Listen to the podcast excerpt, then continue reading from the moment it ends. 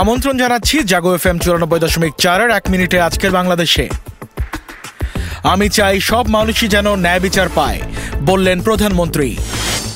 দেশের অভ্যন্তরীণ বিষয়ে নিজেরাই সমাধান করব, মন্তব্য ওবায়দুল কাদেরের। বাণিজ্য মেলা শুরু পহেলা জানুয়ারি। করোনা সংক্রমণ রোধে সব বন্দরে স্ক্রিনিং জোরদার। নাটোরে ঠান্ডাজনিত রোগের প্রকোপ, হাসপাতালে বাড়ছে ভিড়। যাত্রাবাড়িতে মাদক মামলার যাবজ্জীবন সাজাপ্রাপ্ত আসামি গ্রেফতার। রাজধানীতে রিকশা চোর চক্রের মূল হোতাসহ গ্রেফতার ছয়। রাজধানীতে মাদক বিক্রি সেবনের অভিযোগে গ্রেফতার চুয়াল্লিশ। বিপিএল শুরু ছয় জানুয়ারি। এক মিনিটে আজকের বাংলাদেশ এ পর্যন্তই। সবাইকে শুভেচ্ছা।